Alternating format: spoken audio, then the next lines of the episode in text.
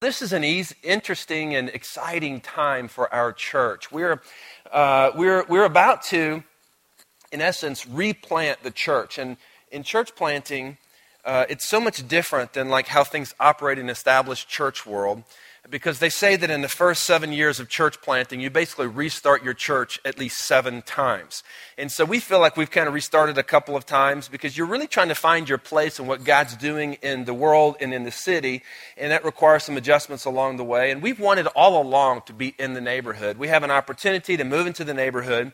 And uh, so we're going to be moving on June 29th to Gregory Lincoln Education Center. And, uh, and that's a really great opportunity for us. It's a beautiful building. The principal is a Christ follower and has a great vision for a school and his kids. And so we get to go in and support that vision and support the teachers who are investing in those children. It's a really wonderful way to, to live out the gospel that we've received and, uh, as we, we get active in the community.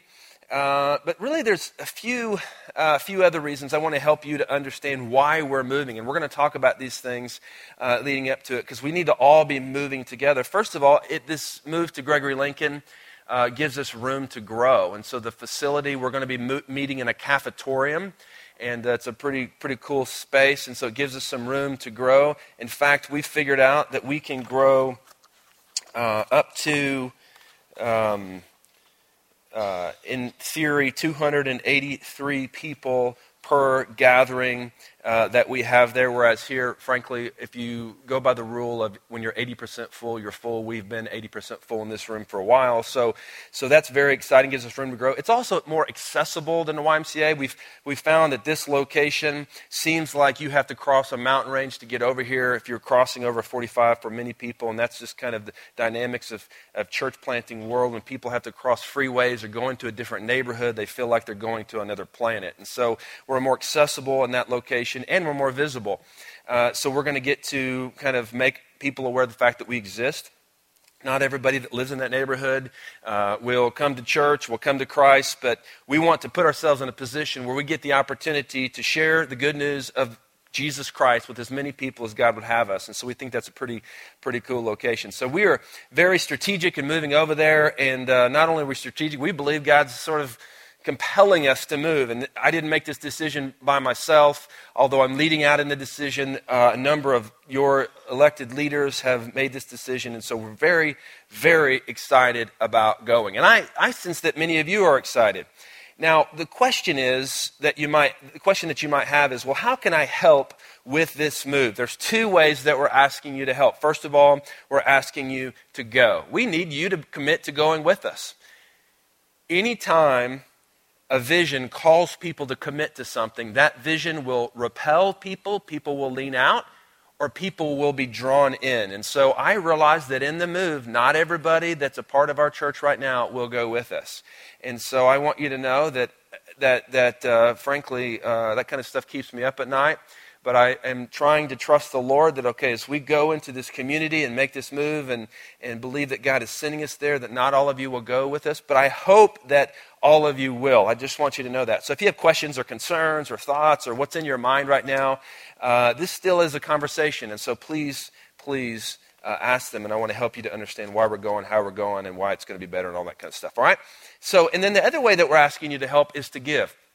We are in the month of May asking God to provide $70,000 for this move. That's a lot of money. In fact, that's two to three months what is given normally by the mission partners of Neartown Church to see this mission accomplished. And some of you give regularly, most of you give regularly, some of you have not yet accepted the invitation to the joy of giving, and we're discipling and teaching you and inviting you to be a part of that. Uh, we uh, hold to what the Bible says in 2 Corinthians 8 9. We want you to be cheerful givers in response to what God has done for you. And so that's our kind of ongoing invitation. But this month, we're asking God to provide $70,000. You say, well, what in the world is $70,000 going to pay for? How, you know, I mean, how much does it cost for everybody to drive an extra mile and a half? Well, $70,000 is broken up, and I have a card, and there's one on your chair. I just want you to look at, because we want for you to understand where this money is going and what it's needed for, okay? And uh, if this isn't enough for you, we actually have right here, uh, this may be 20 pages of a proposal listing out, detailing every dollar spent. And so you may be interested in that uh, and want to know kind of where it's going to go. Those are available to you at the next steps table in the back. We would have given everybody one, but we're trying to, you know, save the earth, save the trees. And we didn't want to. Okay, so, uh, so, so on this card right here, you see this Project Gelect. And let me, at the risk of telling you too much and things that you're not interested in. Let me just explain these items to you because this is important, all right? Uh, first of all, $9,000 for hospitality. This is signage, what people look at when they come into the space. We're having to take a very blank building and turn it into a church and help people get from outside the building to inside the building to where their kids are going to go, where the worship space is, and that is a big chunk of money. And so we have all that listed out, how much that costs. It does cost money for signage and for branding and all of that kind of stuff, okay? Cases. We are a portable church, so anything we put out, we have to pack up. In this room, we get to pack everything in this closet over there, and we have a little storage unit over here. But in the school, we're going to have to put everything we own in these cases that will roll. And what this also will do is make it easier on those people volunteering to set it up and tear it down every single week. And so these cases are custom made based on the items that we've purchased to do the ministry that God's called us to do. So that is not cheap. That's $13,000. We have right around $17,000 that we're going to be using to buy the kids' stuff. Now, uh, you should know that in this facility, most of, 95% of what we use to disciple, teach, love on, care for, uh, and help have the kids and help the kids have fun. Most of it belongs to the YMCA. So we are leaving with basically nothing. We have to buy it all new. That seventeen thousand dollars basically puts us in rooms in the school where we're going to be having uh, portable walls, so that we're not messing with the children's. Um, with the stuff that belongs to the school. So you'll walk into a room and there'll be an area sectioned off by the walls that we set up every week, these short walls. There'll be carpet, there'll be chairs and tables, and uh, there'll be uh, other things that help us to serve the kids. That stuff adds up. If you want to know exactly what it is, it's in here in the proposal. And then the worship space. We're walking into a cafeteria and it's basically a room with a stage. There's really nothing else. We're having to go in and to put up lights and sound. They don't have these things. Now, here's one thing that's really, really cool about it. We have gone to the school and we've said, we know, and we've listened to the principal, and one of his one part of his vision for the school is to boost the fine arts program. And the fine arts program uh, is, is really uh, a beautiful kind of thing among the children. It gives them opportunity to experience something they might not experience otherwise. Well, they have no sound system to provide a place for them to uh, show what they've worked hard learning to do in the areas of choir and drama and all that kind of stuff. So we've gone to them and said, hey, we want to basically donate to you a part of our sound system, install it. It's yours, and we'll use it on Sunday. Then you can use it all during the week. And so it's a really a gift. So this isn't just about you know, buying stuff that's cool for us, but this is a way we can also serve that school. $29,000 for equipment, sound equipment. You may think that's a lot of money. Uh, I promise you. Ask anybody. I mean, there's Andrew and Ty and uh, these guys that for a living deal with equipment and electronics. $29,000 is a drop in the bucket compared to what we could be spending. You know, we have to buy a projector and all that kind of stuff. Okay, so there you go. There's that. So here's why I tell you this. Some of you are feeling compelled to give, and you say, you know what, my heart is in making sure people feel warmly welcomed. And you might want to say, you know what, I want to give to the Lord uh, this amount of money that is going to make our hospitality top notch. Others of you uh, have an interest in, uh, in the portability of the church. And you say, you know what, my gift to the Lord. Now, hear me on that. These gifts aren't to me, they're not to the church, they're not to Gregory Lincoln. Ultimately, these gifts, if we have a biblical view of giving are to the Lord. So we're saying, God, we're giving you this this amount of money because we feel compelled by you to give it, and uh, and and we have in mind the the cases or NT kids. Some of you are wanting to do that, kids, and we're also trying to teach our kids and get them a part of uh, the giving in this campaign. So if you have children, you know that we're encouraging them. In fact, today they'll take something home where they get to pray about what would God have them give. Now, my children, all of them have money. It's not a lot of money. I make sure of that. Um, no, it, all of them have money. They pick it up here and there. They find it. You know, Keaton earns it. The boys scavenge for it. It's basically the way it works. And, um, and so, so we're going to teach our children in the midst of this. Now, if you are like me, uh, you don't have a lot of discretionary money. I mean, I don't. I've got four kids, live in the city, uh, you know, work for a nonprofit. I don't have a lot of extra money laying around. So I'm asking the Lord, Lord, what do you want me to give? Knowing I don't have a lot of discretionary money, I don't have a lot of extra. Even if I said, God, I want to give $15,000, I don't have it to give. And so Jeannie and I sat down this week. We began to pray and think, and um, and and I told this story to the staff this week, and Cameron encouraged me to tell it to you. And I don't tell it in hopes. I'm not trying. I'm hesitant to because it kind of sounds like I'm patting myself on the back, but uh, I'd really rather not. But uh, so we're sitting down, in one area where we spend more than maybe we should is on our television, on television package. So I thought, well, that's a way we can save $140 a month. So I called the cable company, and I talked to them, and they basically said that they would put it on hold and uh, it cost me $3 a month to put it on hold and not have it at all. So we thought, okay, we can do without internet, we can do without TV, we can save some money, and that will give us something to give.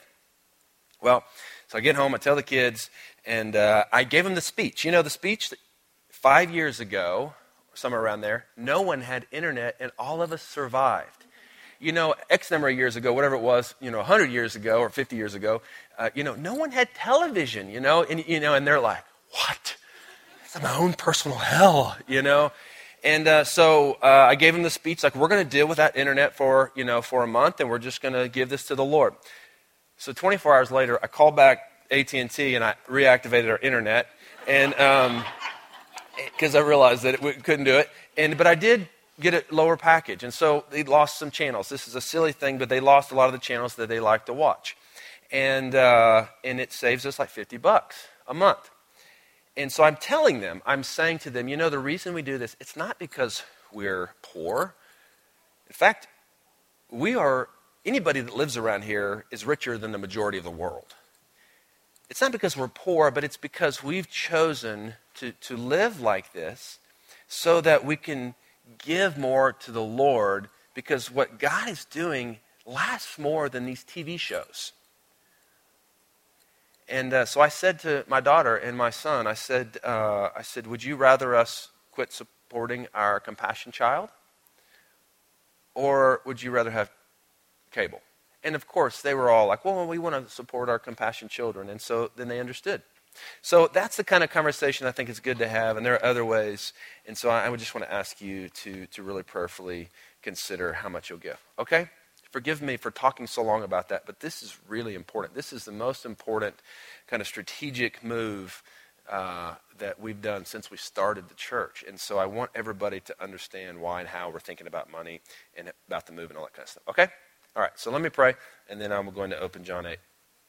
God, we love you and we thank you for all that you're doing, God.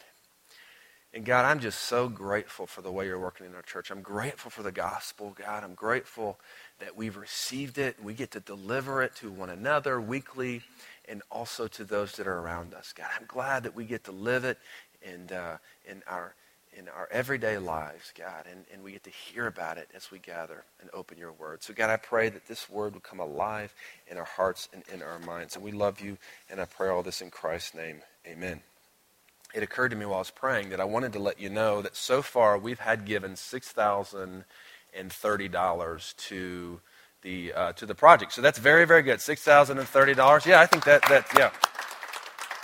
So six thousand or almost ten percent of the way there, and I believe God's going to provide what He wants to provide, so we can have what we need uh, according to His perfect will. So I don't feel any pressure. If you feel pressure other than the Spirit of God just compelling you to give, don't because that's that's how we want to give cheerfully.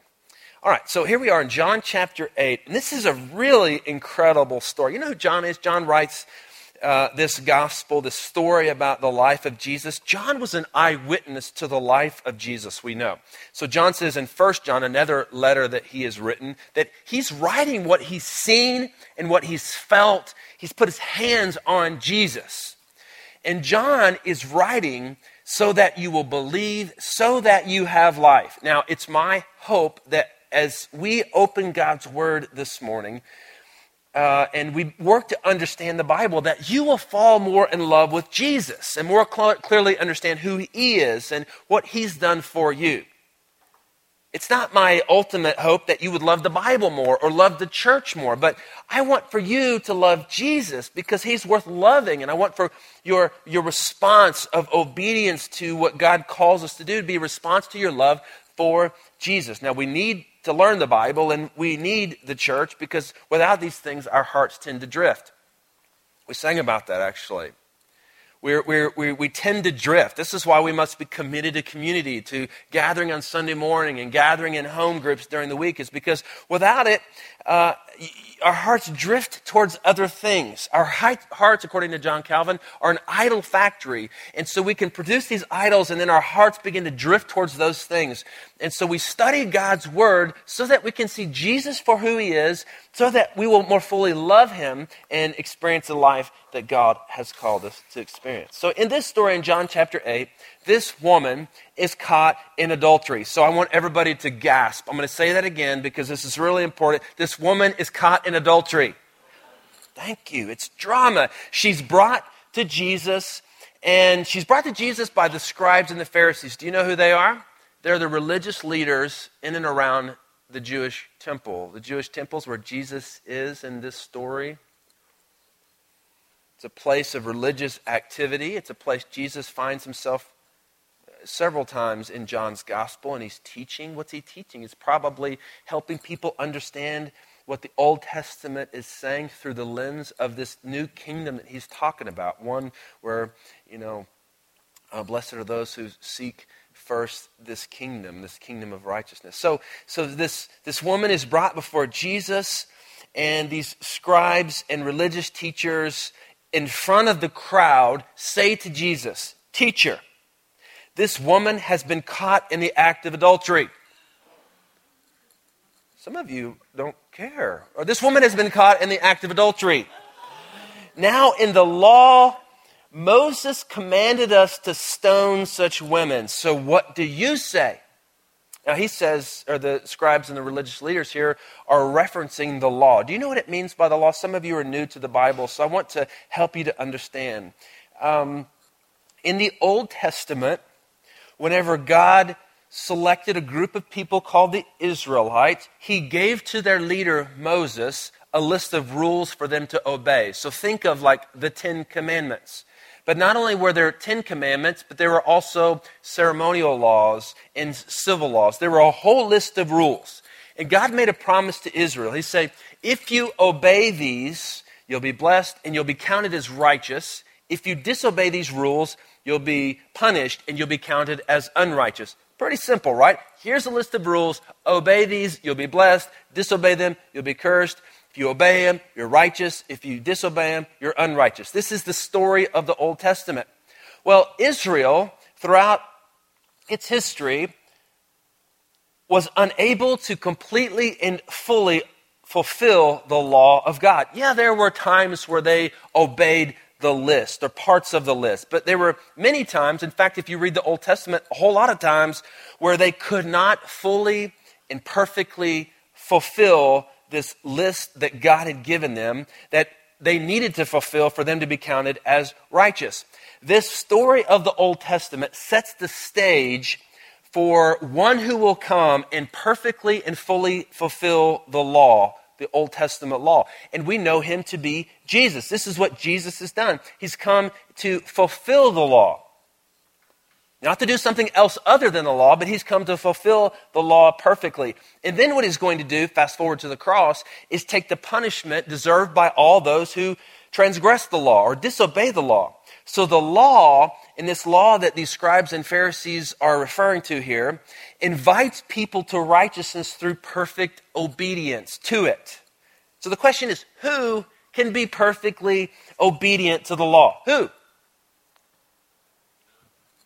No, no one. I mean, when we think of innocence, many of us would, would think of a child, an innocent child. I have got four children. We love it. People ask me all the time, what's it like to have four kids? I'm like, it's wonderful. And I'm always being sat on at some point. But if any time around my house, you know, I love it. There's lots of activity. I love being in church with my kids and wrapping my arms around them and praying for them and telling them I love them and worshiping God. I mean, I love having a big family. If I lived in the country and I had a big shed, I'd have about 20 of them. Um, so, so I love them. Um, but one thing that you know about children is they are not innocent. I mean, very early on, you realize they're not innocent. Uh, just recently, my fourth child, Dryden, you know, when you're the number four, you basically uh, aren't paid attention to unless you're, you know, uh, doing something you shouldn't be doing. And because, you know, the other three, they're kind of like there's just so much activity. And um, so the other day, we were at the house, and, uh, and I noticed, it just struck me like, the kids, you know, my older three are over here, and I have no idea where Dryden is. And so I call out, Dryden, no response, Dryden, no response, no response. And so finally, uh, I hear this, yes. And I knew in the yes that he was doing something he wasn't supposed to be doing. So he comes down, and I said, Dryden, what have you been doing? What, Dad? Now, what you might be able to imagine as I'm telling the story, I can see is that all around Dryden's lips there's chocolate. and he was upstairs, and I know one thing that's upstairs is my daughter has a stash of candy that she works hard to hide. Being the only girl, right? She's got to work hard to hide her stuff. But he was up there eating it, and so I say to him, Dryden, what have you been doing, buddy? Nothing, Dad. I said, Have you been eating candy? You know what he said? No. I mean, so, so here he is, a child so innocent, but he, even that child is not innocent. All I had to do was say, Keaton, Dryden's been eating your candy. And he learned his lesson. she exacted justice on him. Um, so, so, in the same way, no one is innocent and no one is able to obey the law perfectly. You're not, and I'm not. I mean, I'm paid to be a Christian. I can't obey the law perfectly there is a standard of righteousness. It's called the law. So when Jesus showed up, the Jews are trying to trap him. And we see their motives in verse 6. It says, This they said to test him, that they might have some charge to bring against him. So, what Jesus has a growing reputation for is being someone who cares about the marginalized, cares about uh, people that don't have a voice themselves. And so, what Jesus is going to do, or what they're trying to do, is get him uh, and then, well, then also in this time, although the Jews had a law that anybody that committed adultery was to be stoned, the Romans had a law that said that the Jews cannot, um, cannot uh, do capital punishment. And so, what the religious leaders are trying to do is they're trying to trap him. Is he going to disobey Rome or is he going to disobey the Jewish law in the front of all the, these Jewish people? So, this is a problem. Well, you should know that throughout John's gospel, Jesus has established himself as an authority above the law of Moses. He does this time and time again. So this makes these religious leaders really, really, really mad because they know the law of Moses and they have tweaked it and adjusted it and figured out a way to make everybody think that they can obey it, although they were unable to. And uh, they got so mad at him, eventually they killed him for it because anybody that claimed the authority to, to be above the law of Moses had to was basically implying that they were God. And certainly that's exactly what Jesus was doing. Explicitly and implicitly, he claimed to be God. Well, he got killed for it. So this crowd gathers, the stage is set. They may be remembering the teaching of the Old Testament. If a man is found lying with a wife of another man, both of them shall die. So the stage is set. What will Jesus do? This woman is guilty according to the law of Moses. Now, imagine that you live during this time. Imagine. And uh, that for whatever reason, your sins got out. And the religious leaders brought you before Jesus and you are in the place of this woman. Imagine that. You were caught. You're going to be judged based on the law of Moses.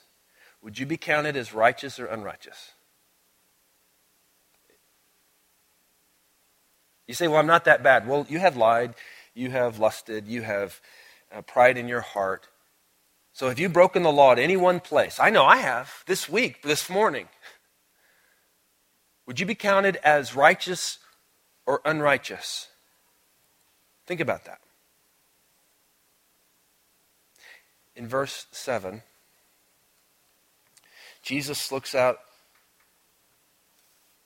and he says these words Let him who is without sin among you be the first to throw a stone at her. I mean, the stage is set. She is guilty according to the law of Moses. She deserves to die for her sin, to suffer the punishment for her sin. She'd been caught in the act. Jesus says, Let him who has no sin be the first to throw a stone at her. Now, when I read that, I think to myself, well, does this mean that sin's not a big deal to Jesus?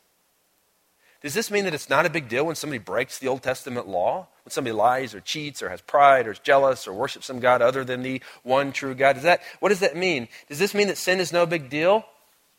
Well, that's an interesting question because people live or believe in this way. It's not a big deal. You decide what's wrong for you, and I decide what's wrong for me, and we kind of choose our own way. But do you know that in the Bible, it actually talks a lot about God and his perspective or feelings about sin? Uh, sure, we know that God is a loving God. 1 John 5 8 said, says that God is love. But did you know also that God hates sin? Proverbs chapter 6 there are six things the Lord hates, no, seven things he detests haughty eyes, a lying tongue, hands that kill the innocent, a heart that plots evil, feet that race to do wrong, a false witness who pours out lies, a person who sows discord in a family. Now, this is interesting. So, the Bible says God hates sin and intimates that God, doesn't intimate, says that God also hates the sinner. I mean, that's hard for us to hear, but it is in the Bible, so we need to think about what it what it, uh, what it means.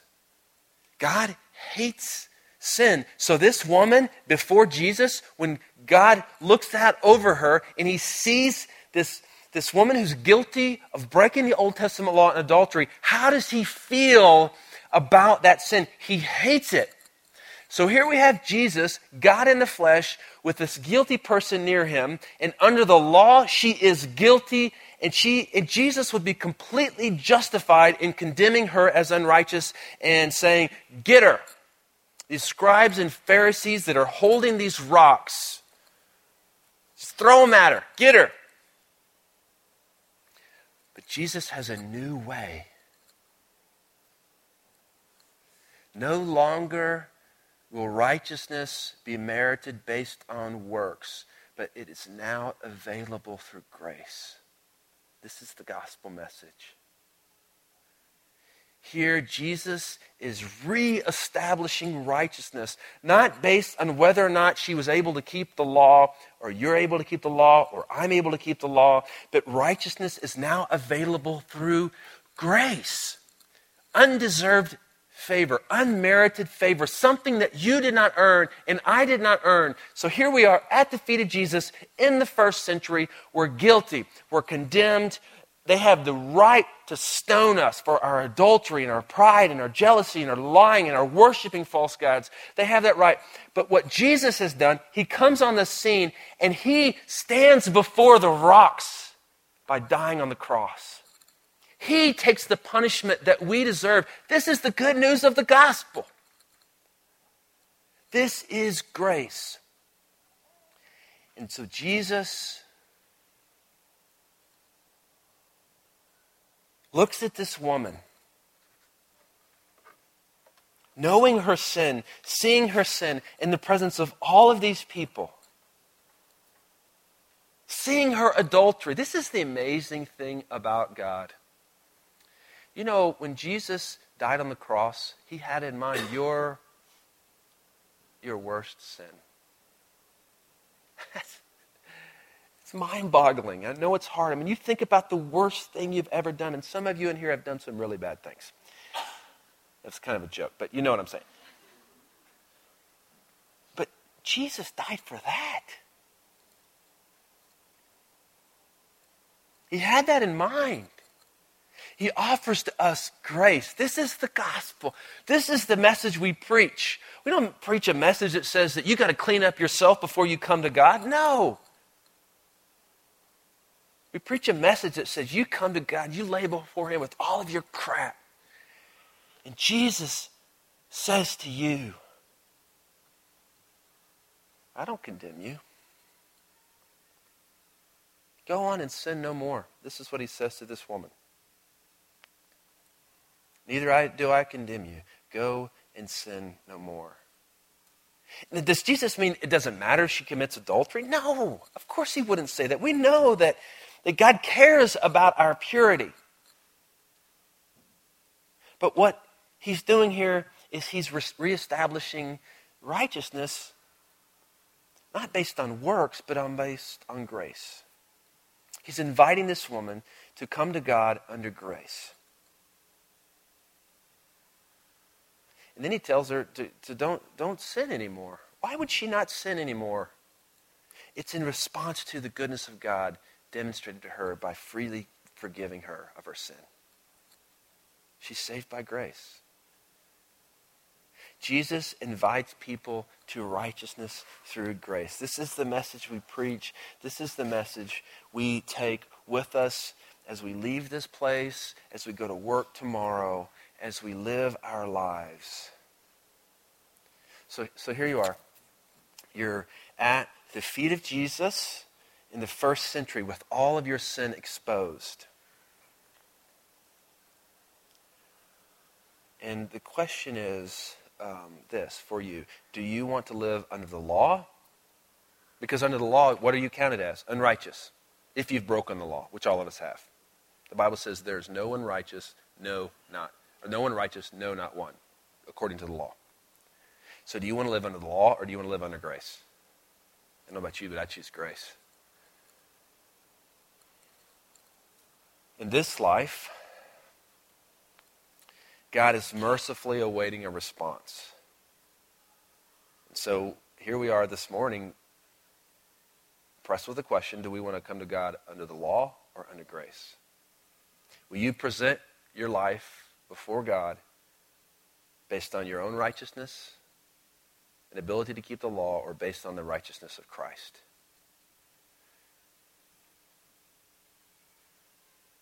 You know, there will be a day when all of us stand before God and what will be different about that day as we stand before God and are at the feet of Jesus is that we will be judged based on the decision we make in this life. We won't have an opportunity in that.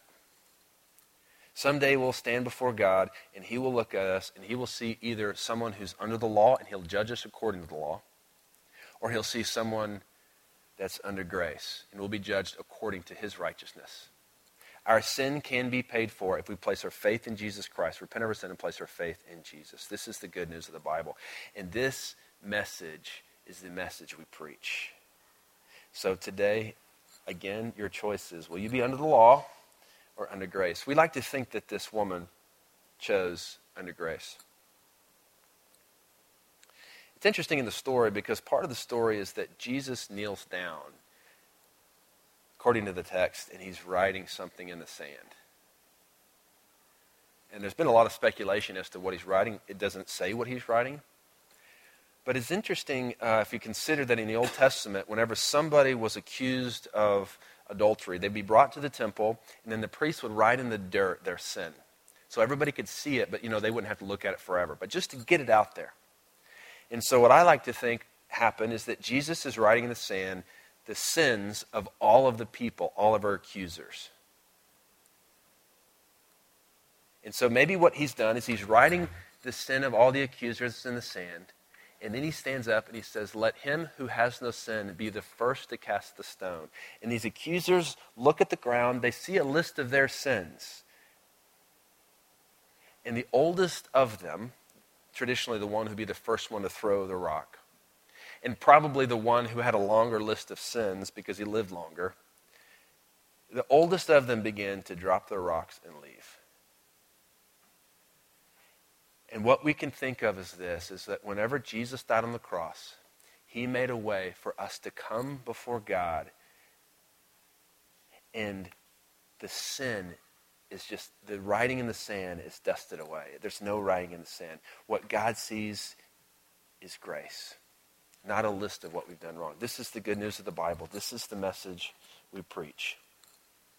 So we go from here and we sin no more, not because we can earn forgiveness. We sin no, no more in response to that gospel. We share Christ with others in response to the gospel of Jesus Christ. We give of the resources that God has given us. Not because we feel like if we give, somebody's twisting our arm or God's twisting our arm, like if you want me to bless you, you better give, or if, if, if you really love me, you'll give. No, it's like, God, I gladly give.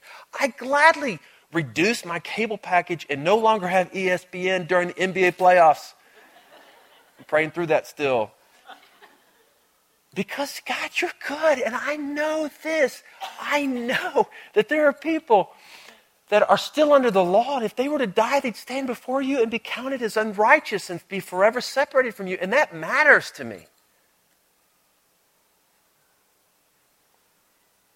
Thank God for the good news of the Bible. Thank God for the story of this woman.